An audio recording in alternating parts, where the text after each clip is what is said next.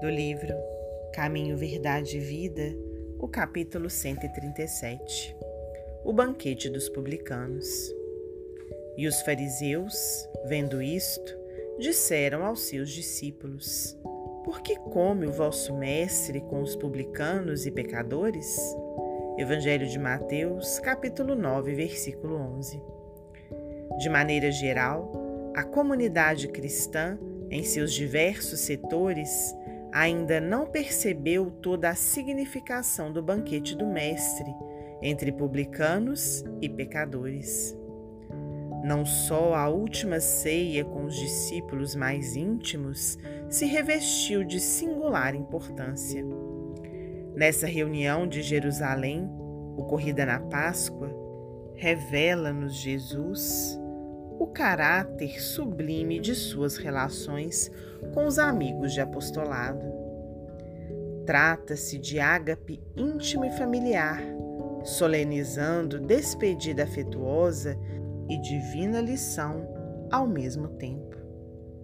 No entanto, é necessário recordar que o Mestre atendia a esse círculo em derradeiro lugar, porquanto não se havia banqueteado carinhosamente com os publicanos e pecadores. Partilhava a ceia com os discípulos num dia de alta vibração religiosa, mas comungara o júbilo daqueles que viviam à distância da fé, reunindo-os generoso e conferindo-lhes os mesmos bens nascidos de seu amor. O banquete dos publicanos tem especial significado na história do cristianismo. Demonstra que o Senhor abraça a todos os que desejem a excelência de sua alimentação espiritual nos trabalhos de sua vinha, e que não só nas ocasiões de fé permanece presente entre os que o amam.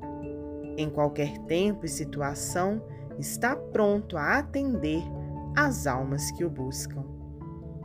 O banquete dos pecadores foi oferecido antes da ceia aos discípulos. E não nos esqueçamos de que a mesa divina prossegue em sublime serviço. Resta aos comensais o aproveitamento da concessão.